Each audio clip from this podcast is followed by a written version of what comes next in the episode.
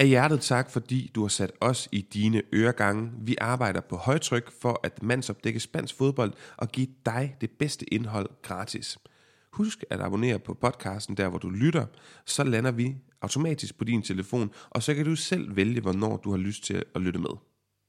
Det er den bedste måde at støtte vores arbejde, og så må du selvfølgelig altid dele vores indhold med andre La Liga-fans. give os en vurdering på Facebook eller Apple Podcasts og deltage i debatten. Gracias.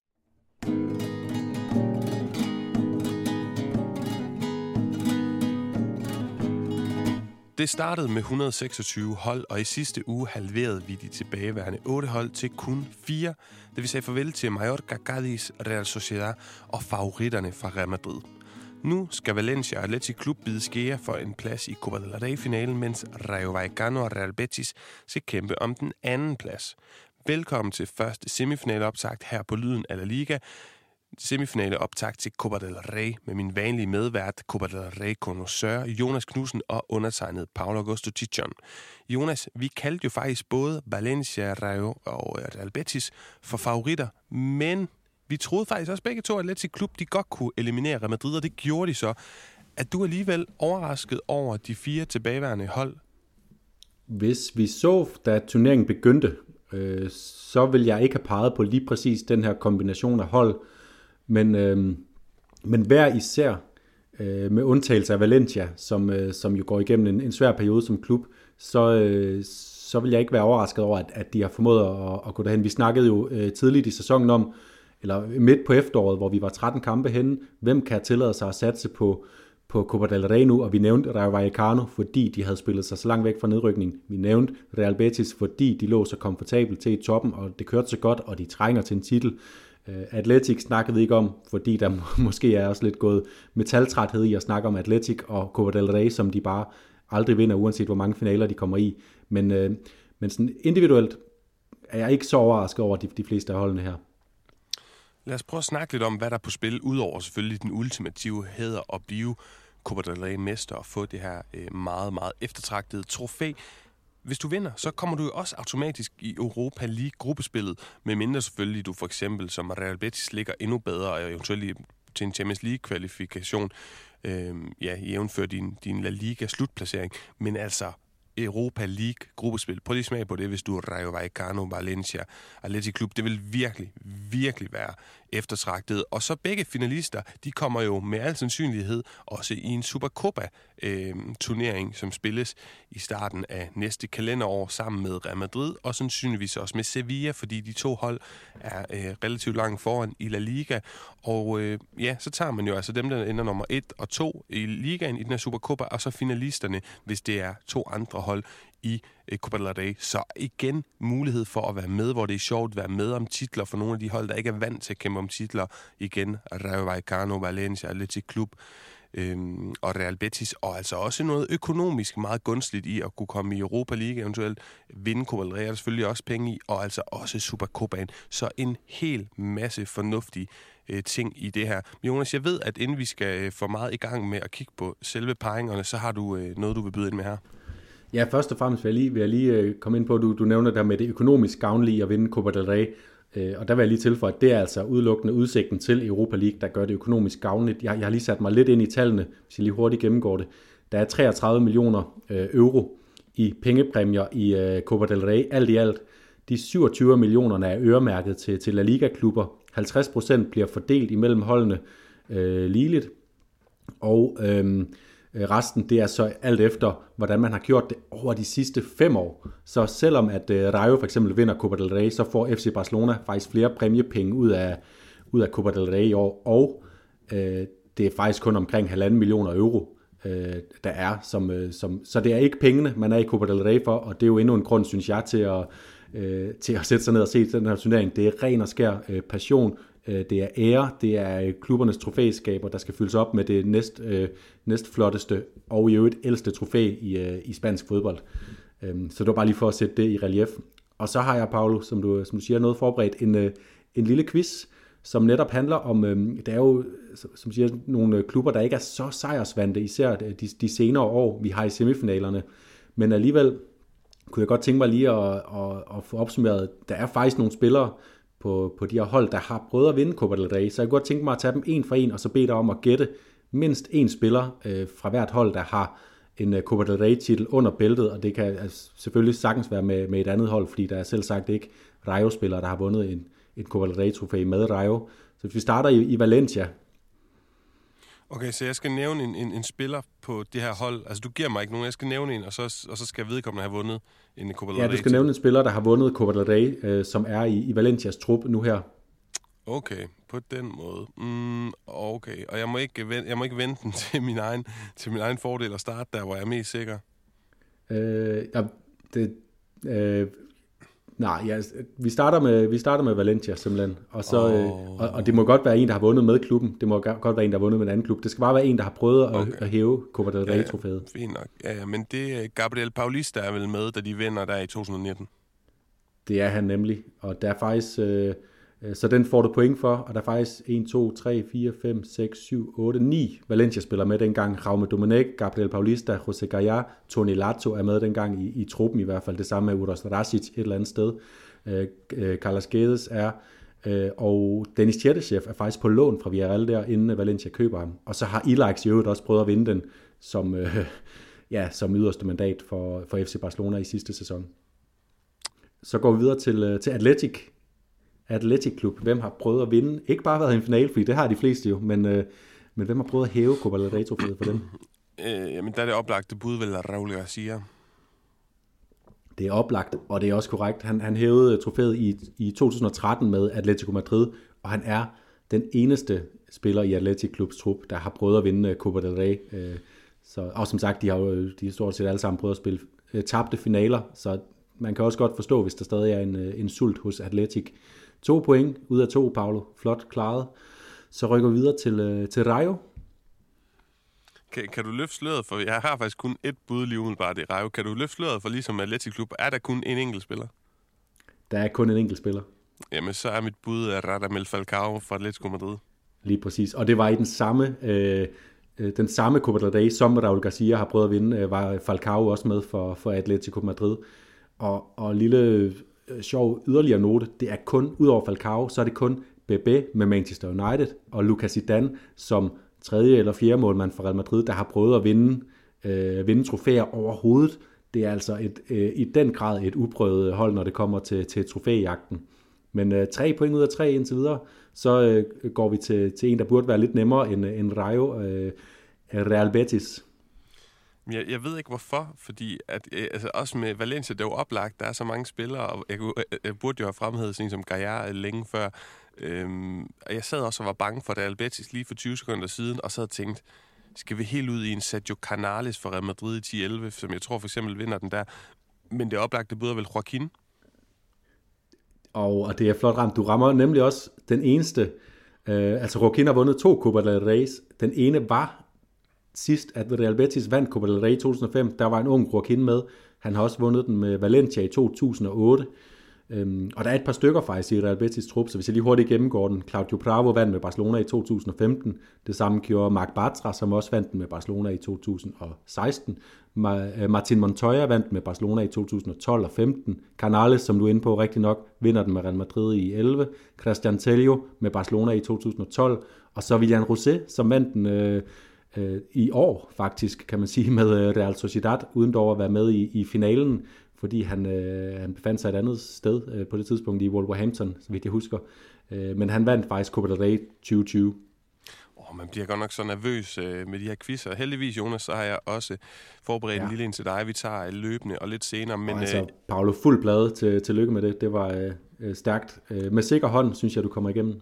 Mange tak. Øh, vi tager lige en, ja, en lille reklamesøjle om, øh, hvor man kan se alt det her Copa del Rey, vi snakker om og glæder os så meget til lige her, og så fortsætter vi med deciderede optagter til de to forskellige semifinaler på den anden side. Vil du følge med i Copa del Rey, så kan du tegne abonnement på Ekstrabladet Plus. Her får du adgang til en masse indhold, krimi, underholdning og sport. Men mest spændende for os fodboldnørder er nok de eksklusive rettigheder til Copa del Rey og faktisk også Copa Italia. For blot 79 kroner om måneden, så kan du se det hele uden binding. Brug linket i shownoterne i den her episode, eller på vores Facebook og Twitter-side, og så kan Ekstrabladet se, at du kommer fra Lyden eller Liga, hvilket også støtter vores arbejde. Jonas, lad os starte med øhm, onsdag aften kl. 21, hvor vi har Rayo Vallecano mod Real Betis. Onsdag aften kl. 21, de her to hold står for hinanden, men første øh, quizspørgsmål, hvor du kan få et point her. Hvilken en af de her to hold, den er lidt oplagt. Hvilken en af de her to hold har vundet den her turnering øh, flest gange? Ja, men jeg, øh, jeg bliver nødt til at byde med, med Real Betis, øh, som har vundet den øh, i 2005, som, øh, som, øh, som vi lige snakker med Joaquin, og så øh, er jeg lidt mere i tvivl om, hvornår den anden titel kommer. Måske øh, var det tilbage i 30'erne, men øh, det, det er jeg faktisk ikke sikker på. Rayo har ikke vundet den øh, nogensinde, desværre for dem.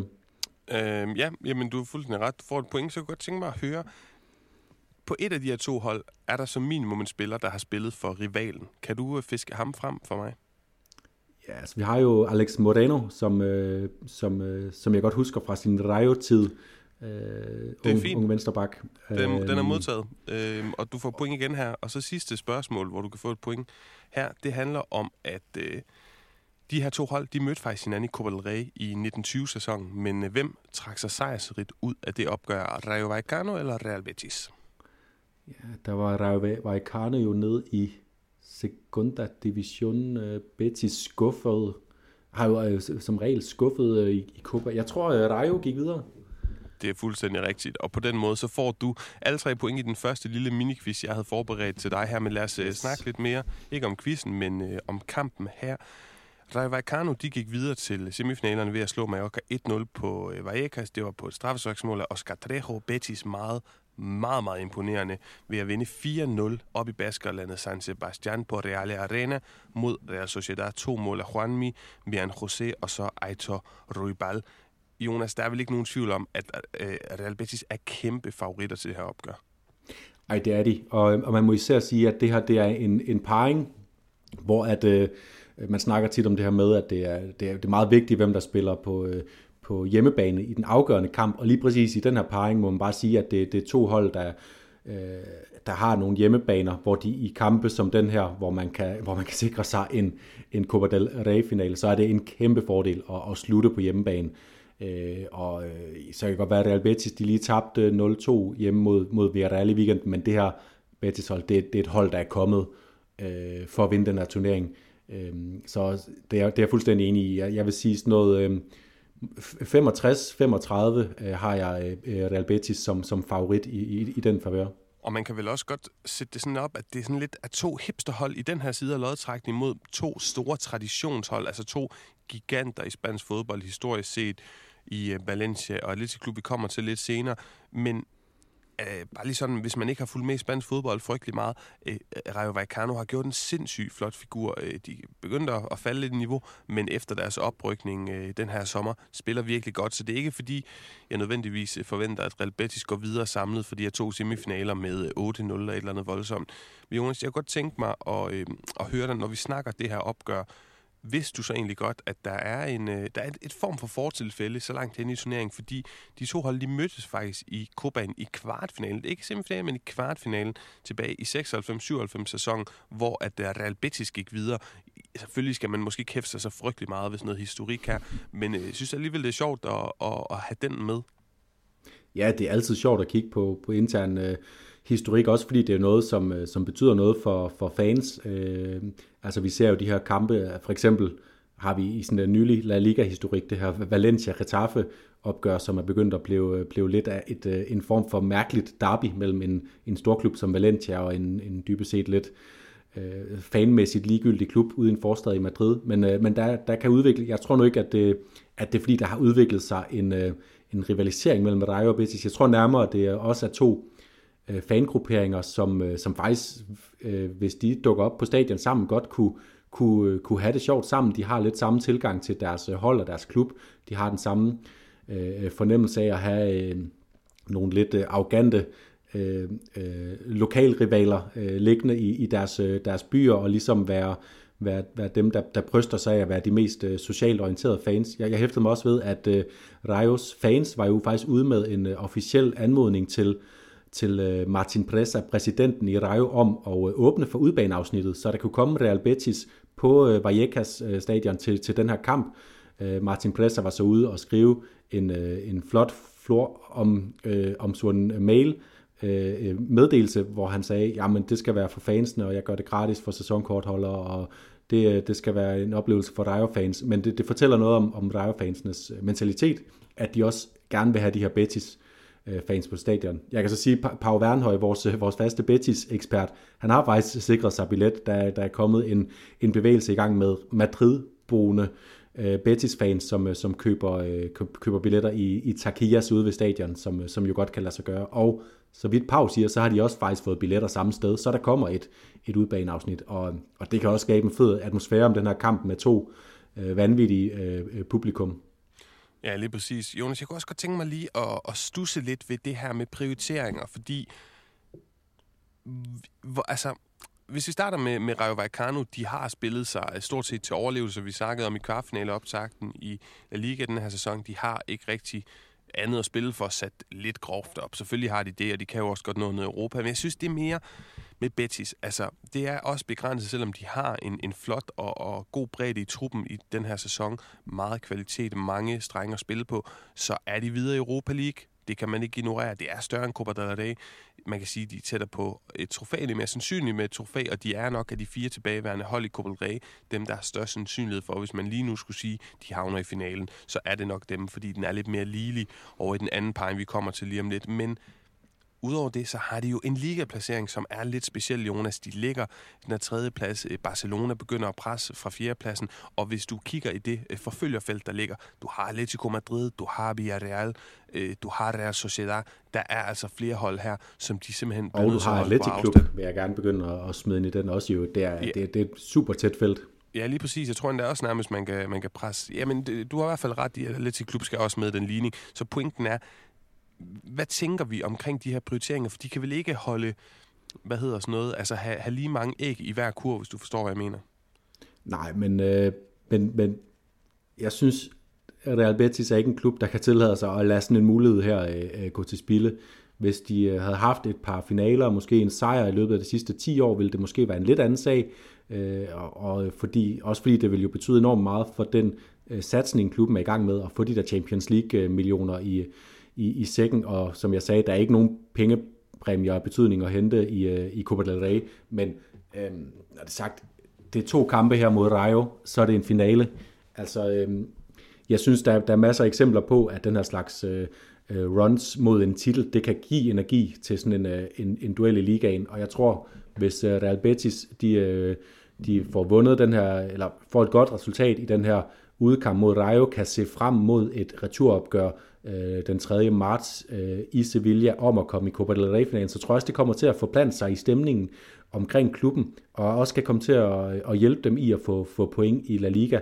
Så jeg synes ikke på den måde, at man kan sige, at man skal lægge sin øh, æg i den ene eller den anden kurv. Jeg synes, tingene kan godt hænge sammen, og Real Betis har altså også en, en, øh, en trup, der er præget nok til, at øh, møder de øh, Cardis på hjemmebane, det, det ved jeg faktisk, jeg har ikke lige øh, styr på, om de gør i løbet af den næste måned, så kan de godt måske give Fekir en pause, give Canales en pause, uden at de, øh, de nødvendigvis mister point på det.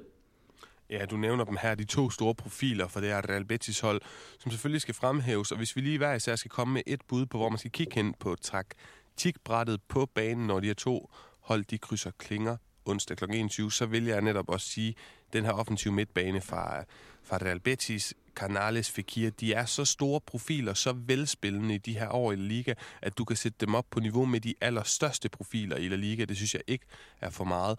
Øh, det kan man nok ikke helt sige om Oscar Trejo, men han er stadigvæk magisk. Han er den med flest assist i La Liga. Den gamle argentinske troldmand, der ligger på den offensive midtbane for, øh, for Rayo Vallecano, og det bliver et interessant midtbaneslag. Det ved jeg godt er en floskel, men hvis man skal kigge på sådan en midtbane, hvor det ikke bare handler om muskler og dynamik, fysik, energi, men det handler om magi, om, om boldfølelse, så glæder jeg mig virkelig til at se de her offensive øh, fodboldspillere, der skal ligge og kreere på midtbanen, fordi det er det, der indkapsler spansk fodbold, og det er det, jeg kommer til at holde øje med.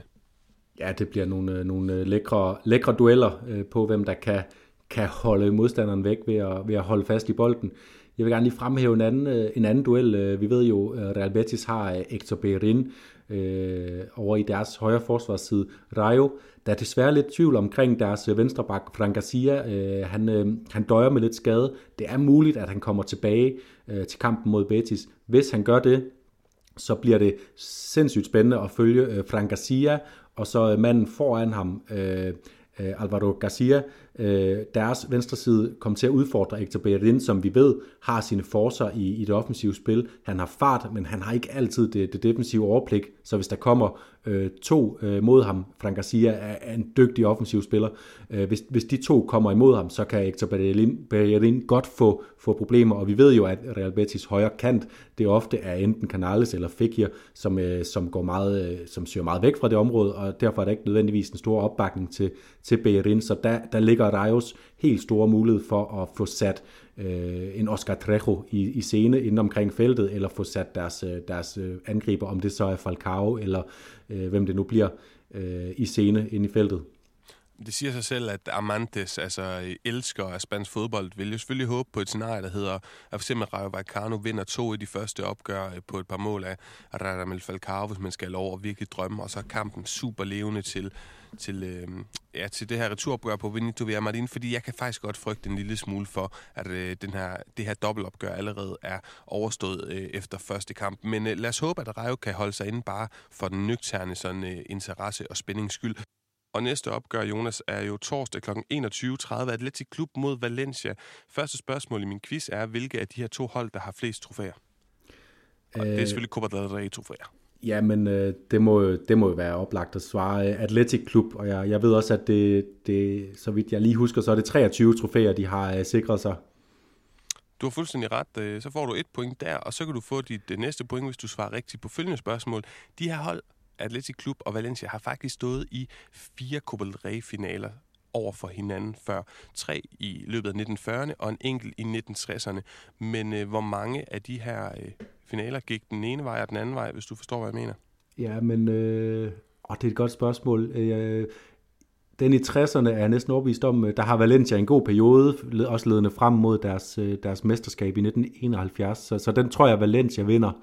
40'erne, det er lidt mere et spørgsmål. Øh, der har Valencia vist også nogle mesterskaber godt kørt. Jeg tror, øh, jeg tror de tager, øh, der tager Atletic 2 i 40'erne, og Valencia vinder 1 i 40'erne. Så to hver, alt i alt.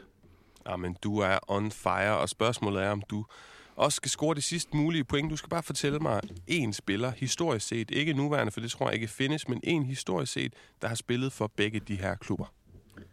Uh, ja. Ja, der er ikke nogen lige nu. Øh, det jeg kan ikke komme i tanke om nogen. Nej, øh, det må næsten, øh, så må næsten gå med den øh, bedste modningsvin, vi overhovedet øh, har kendt i spansk fodbold de sidste par år. Øh, Aritz Aduriz, som, som kom til Valencia efter han var sendt i eksil på Mallorca, efter ikke at have slået igennem i Atletic Klub. Aldrig rigtig slået igennem i Valencia heller, men kom tilbage til Atletic Klub, og så er resten vist historie for os, der, der følger La Liga.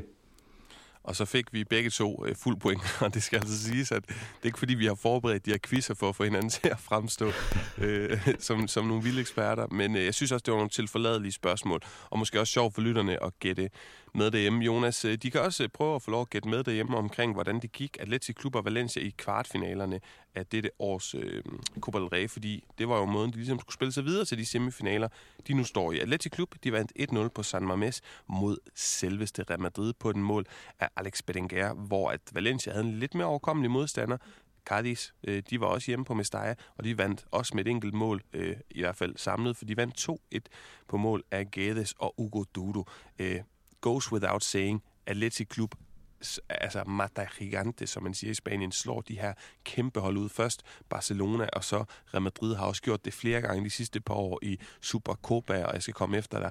Fantastisk, når de er op mod store hold. Men når vi så kigger på de her to hold mod hinanden, Valencia er ikke længere en, en, en gigant i spansk fodbold, desværre. Ikke sådan i uh, nuværende form og udseende hvad, altså, så er det vel ikke så oplagt at sige, at bare fordi Atletic Klub kan slå store hold ud, så kommer de også til at, at feje, øh, hvad hedder sådan noget, feje Valencia af vejen. Nej, og, og man kan sige, øh, hvor har de slået giganterne ud? Det har de øh, på San Mamés, som vi ved har en, øh, en, en fuld, fuldstændig øh, magisk, øh, tør jeg godt svinge mig op til at sige, indvirkning på det her øh, Atletic-hold. Øh, nu, nu startede de med at tage imod øh, Valencia på San Mamés, kan, kan bygge et fundament, men så skal de altså til Mestalla, og hvis øh, San Mamés har en magisk indvirkning på Atletic-holdet, øh, så ved vi også, at Mestalla har det på, på Valencia-holdet, især når vi kommer ud i de her øh, øh, knald- eller faldkampe, og når de har besøg af, af store hold og kan, kan afgøre tingene. Vi, øh, vi husker alle sammen, hvordan Valencia spillede sig i Copa del Rey-finalen senest med, øh, øh, med hjælp fra Hugo Dodo, der dengang spillede for, for Getafe, øhm, og så øh, mål af Rodrigo i overtiden. Så det her med Steyr, det kan, øh, det kan Atletic ikke spøge med, så de skal have skabt sig et, øh, et rigtig godt udgangspunkt øh, torsdag. Gerne en, øh, øh gerne en sejr, gerne på mere end, øh, end et mål, hvis de skal, hvis de skal øh, stå rigtig godt inden øh, returen på, på Mestaya. Mm. Mm-hmm. Jeg kunne godt tænke mig at nævne et par fun facts, øh, som jeg fik sagt før, at Atletico Klub, der både slår Barcelona og Real Madrid ud i samme udgave af Copa del Rey, det er de første hold til at gøre øh, i turneringen, siden Saragossa gjorde det tilbage i 2006. Og Atletico Klub, øh, en sjov anden fun fact, måske ikke så sjov for Valencia, de sidste otte semifinaler i forskellige turneringer, Atletico Klub har stået i, hvor mange af de otte semifinaler tror du, at de er gået videre og avanceret til finalen i? Øh, jamen, af dem jeg kan huske, så er det jo nogle nylige Supercopa i det her fireholdsformat, og så Copa del Rey, hvor de jo har været i, i mange finaler. Øh, jamen, har, de, har de vundet alle sammen? De har faktisk vundet alle sammen. Altså de sidste otte semifinaler, der er også, vi er helt spanet Europa League også, øh, de sidste otte semifinaler, der er Atletico Klub stået i dem og sagt, ved du hvad, det er ikke nok for os det her. Vi skal et skridt længere. Vi skal til finalen. Og det er jo ikke en god øh, statistik øh, at hive frem, hvis man er Valencia-fan. Så ja, og øh, for at det så ikke kan, så kan så Real Betis og, og Rayo så klæde sig over øh, øh Atletics øh, finale-statistikker til gengæld. ja, lige præcis.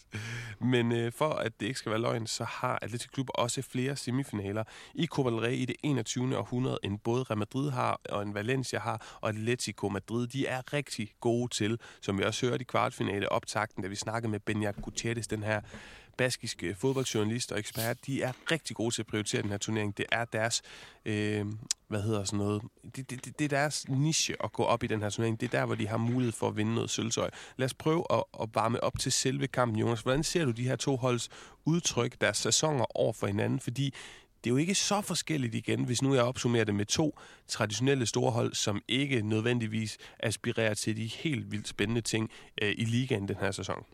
Øh, ja, men det, det rammer egentlig meget godt, men jeg synes alligevel, deres, øh, deres forløb har været, været, været forskelligt. Jeg synes, at Atletic Klub under den, den tidligere øh, Valencia-træner Marcelino har hele sæsonen for mig at se øh, set, set ret godt ud. Hver gang jeg har set deres kampe, har de, har de formået at begejstre mig på, på den ene eller den anden måde, om det så er øh, deres øh, brætspil, om det er øh, fordi Unai Vencedor lige pludselig kommer ind og er en god midtbanespiller, og Nico Williams og hans samspil med, med sin bror, der, der har Atletic begejstret mig hele sæsonen. De så på det seneste begyndt at hente resultaterne også, så derfor så er de faktisk begyndt at aspirere til nogle, nogle pladser længere frem i tabellen.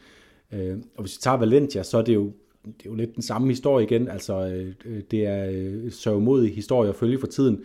Men jeg vil sige, på det seneste har de faktisk ikke set så dumme ud. De har hentet, de har spillet nogle, øh, nogle gode kampe mod nogle af de store hold tæt på at vinde over Sevilla. Det havde de fortjent at gøre. Uheldige med øh, to, og lukke to mål ind i overtiden i, øh, i Madrid mod Atletico, og senest 0-0 mod Real Sociedad. Så der er faktisk lidt, synes jeg, det lysner lidt for, for Valencia. De har gjort nogle, nogle januar-signings signings i, øh, i Lax Moriba øh, og, øh, og, og nogle flere øh, som, øh, som, og øh, Brian Rill ikke mindst, som kan, som, som kan løfte yderligere. Så, så jeg synes faktisk lige nu, at det her er et ret spændende matchup i forhold til, til klubbernes øh, øh form lige nu.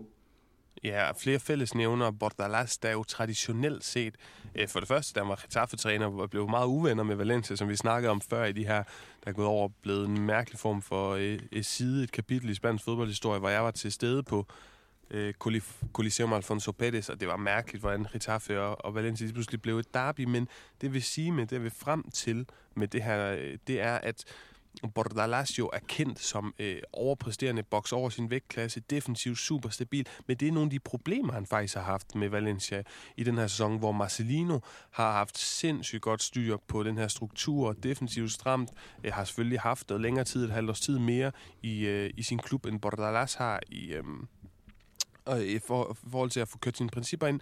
Og Marcelino, der, som vi har snakket om også i rundegennemgangene på de her expected goals og expected goals against, øh, ser rigtig, rigtig, rigtig godt ud. Men desværre er det ikke helt blevet til lige så meget, som man kan sige, de på en eller anden øh, nu bruger jeg gåsøjne i en podcast, det er aldrig en god idé, men i gåsøjne objektivt set har spillet sig frem til at fortjene, fordi de har virkelig haft mulighed for at score en del flere mål, lukke færre ind, men de her ting kommer også en gang imellem an på individuel kvalitet, og det er måske ikke den, i hvert fald i afslutningsspillet, som, som de har mest af. Nej, og nu, og nu kom du selv ind på det, men jeg vil lige anfægte det der med Marcelino, som jo er kendt for sin, sin defensive organisation. Altså det er det, det, som også gjorde, at han kunne, øh, at han kunne løfte Valencia til at vinde øh, deres øh, Copa del Rey-titel i 2019, øh, hvor han så havde Gades, der kunne stikke afsted, havde, havde, havde, nogle, øh, havde Rodrigo, der kunne, der kunne gøre, gøre ondt på modstanderen, men, men alt sammen baseret på, på en stram organisation. Det vil sige, at stram organisation, det er selvfølgelig noget, som, som kendetegner Atletic Klub historisk, men det kendetegner også Atletic Klub, at man gerne vil angribe, og man vil gerne angribe hurtigt og effektivt, og med indlæg, og med, med, med, med dybde, og med fart, og det synes jeg faktisk, at Marcelino har formået at ligesom øh, bibringe det til sin øh, trænergærning, at Atletic Klub, de ser sådan øh, virile ud, når de spiller. Øh, der sker en masse, og han, øh, han, han er på det seneste, nu er Nico Williams desværre skadet, han udgik af, af kampen mod Real Madrid, men han, han, øh, han, han tør at bruge en spiller som Nico Williams mere. Han har, øh, han har offensive kanter på begge sider af den her centrale, slagkraftige midtbane. Øh, så, så jeg synes, at der er nogle ting, der gør, at øh, Atletic klub ikke er lige så øh, defensivt indstillet, som, som nogle af Marcelinos hold har haft. Og jeg synes også, det hører med, at når han har, når han har stået spidsen for Villarreal og, øh, og Valencia, så har det her defensive udtryk også altid været med et eller andet form for fremadrettet gejst. Spillere, der bryder ud af den her firmands midtbane øh, og, og, og tager, øh, tager løb frem mod modstanderens felt. Øh, så jeg, jeg tror godt, vi kan få nogle, øh, nogle underholdende kampe, også fordi der kan altså komme noget ondt blod.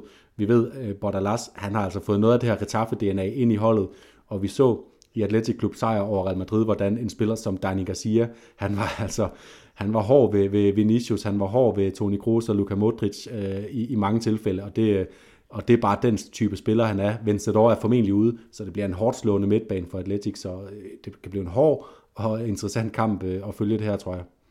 Og Jonas, forklaring i det her lidt skiftende udtryk øh, hos Marcelino er jo også spillermaterialet, fordi han har jo ikke til sin disposition tekniske ekvilibrister og fodre grise med, som man havde i for eksempel Valencia Villarreal.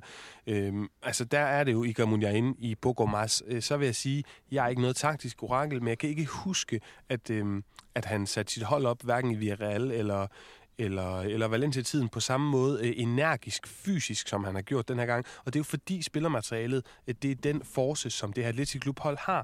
Det er selvfølgelig rigtigt, Marcelino har altid haft den her tanke om at veje spillerne, som vi også snakkede om i kvartfinalen, har det her er berygtet for, at de skal måles og vejes i hoved og røv. De bliver monitoreret, de skal være i, i vanvittig god form til at sætte det her presspil ind. Men i særdeleshed har det her Atletic klubhold nogle prædispositioner. Altså det er det, de er bedst til. Øh, og derfor så, så på den måde synes jeg, det går op i en højere enhed. Og jeg kan huske, at da han så over for Atletic Klub, var der flere fodboldeksperter, der blev mærke i, at presset er kommet endnu højere og blevet endnu mere aggressivt nu. Og det synes jeg er sindssygt underholdende at holde øje med. Jeg vil gerne lige anfægte en lille smule, for jeg synes faktisk, da han var, var træner for Valencia og havde den her midtbane med, øh, med Parejo og Kondogbia, øh, som de to centrale, og så enten Carlos Soler, Gonzalo Guedes, Cheryshev, hvem han nu havde på, på, på kanterne, så var, var faktisk noget af det, jeg, jeg nød ved at se Valencia, det var, at de stod i deres organisation, men så var der altid en eller to fra den her midtbane, der kunne bryde fri, og de kunne det faktisk alle sammen. Så selvom de øh, sådan overordnet set var, var stramt organiseret, så var der udbrud for, øh, og øh, uforudsigelige, øh, uforudsigelige løb og, og hændelser, og, øh, og, og simpelthen bare dygtige spillere. Øh, spillerne var dygtigere for hans hold dengang, end de er offensivt for hans atletik øh, hold nu, men øh, til gengæld så er der måske en anden, øh, eller det ved vi, der er, en, et andet sammenhold og sådan en anden vilje til at være nådesløse i, i det her presspil, som, øh, som er altafgørende for Atletic, og som også øh, vi så Real Madrid havde mere end almindeligt svært ved at, at, at bryde igennem, især øh, fordi de havde en tydeligvis træt Vinicius med, og havde Benzema ude, så, så, så kunne Atletic lukke helt ned for Real Madrid. Der bliver Valencia en anderledes udfordring, øh, fordi de er klar til at stå og, og, og vente på, på kontrastødene med Ugoduro ja, i front. Ja, lige præcis. Lad, Jonas, lad os prøve at kigge på et uh, matchup, uh, som vi selv udvælger, vi synes, det kunne være interessant at holde øje med i den her kamp, øh, der vil jeg kigge på unge Ugo Guillamon, der lige har brækket næsen. Jeg er for at være helt ærlig ikke helt klar over, om han bliver klar. Det tror og håber jeg, han gør. Der har jeg lidt, uh, Paolo. Altså, det, det, er jo faktisk sådan, Valencia, de har Gabriel Paulista, uh, han er ude, Øh, så har de øh, Omar Alderete, han er tvivlsom. Øh, Mukhtar Diakabi, han er tvivlsom nede i midterforsvaret. Der er, der er positive meldinger på dem alle, dem alle sammen, og der er også positive meldinger på Ugo Guillamon, som blev opereret øh, mandag. Det kan lyde vildt, at han skulle, så skulle være klar torsdag, men det var for en, en næseskade, så derfor så skulle der være gode muligheder for, at han, øh, at han er klar øh, rent fysisk til at kunne, kunne spille en fodboldkamp torsdag. Så, så gode udsigter på ham. Ja, præcis. Hvis han er klar, glæder mig til at se ham skulle stå og øh, ja, både fordele spillet, når Valencia er på bolden, men altså også prøve at bremse øh, for eksempel en Iker Munjain. Og hvis ikke han bliver klar, så vil jeg holde øje med, med kreatøren Iker Munjain og kreatøren på den anden side, Carlos Soler. Det bliver sådan der, hvor jeg, hvor jeg øh, vil øh, holde øje. Ja, og, øh, og jeg vil selv sagt, som jeg altid gør, selvom at han øh, øh, har svært ved at få sit slutprodukt på, så vil jeg holde øje med, hvordan Iñaki Williams kommer til at, at, at gribe det an over for, øh, for det første, fordi øh, han øh, tit opererer omkring den her, øh, med, med sin løb ud i den her højre side, hvor José Gallar tit forsvinder fra Valencia, og så også fordi det er et kæmpe spørgsmålstegn, hvilke spillere Valencia kommer til at stille med nede i det her midterforsvar. Bliver det den her nye Schweizer øh, Comer og sammen med Diakabi, så kan jeg altså godt se, at de får mere end almindeligt vanskeligt ved at, at holde i, i Williams og Ojan Sanset, som senest viste god form mod Espanyol, som formentlig, som, som formentlig kan komme til at spille en rolle, øh, i hvert fald på et tidspunkt i løbet af kampen. Øh, men Iñaki Williams, der skal udfordre det her Valencia-forsvar, det kan jeg godt se nogle, øh, nogle interessante øh, øh scenarier udspille sig ved. Ja, lige præcis, og en Sanset for at komme en afsluttende bemærkning og, og supplere det, du siger der. En spiller, Jonas, som har været i fantastisk form den her sæson, så blev han skadet, og så har han altså lige netop vendt retur med mål i støvlerne igen. Øh, altså en spiller, der scorede hat tidligere på sæsonen, og en spiller, hvor man tænker, det her det kan virkelig vise sig at være den altafgørende øh, makker, som skal til i angrebet for at forløse det offensivt, og så få scoret nogle mål sammen med for eksempel Iñaki Williams. Men Jonas, øh, vi nævnte det for lige at opsummere onsdag kl. 21 på Ekstrabladets hjemmeside, Rayo Vallecano, på Vallecas, der tager imod Real Betis, og torsdag kl. 21.30, også på Ekstrabladet, eneste eksklusive rettighedsindehaver i Danmark, Atletic Klub 21.30 torsdag mod Valencia på Mægtig San Mames med den vilde, vilde stemning. Returopgør, jamen øh, så har vi det så det omvendt, det vil sige, at det, der var torsdagskampen Atletic Klub mod Valencia, bliver så Valencia mod Atletic Klub den 2. marts kl. 21. Øh, inden da kommer vi med en kæmpe stor optag til det opgør, og altså dagen efter den 3. marts kl. 21 er det Albetis hjemme på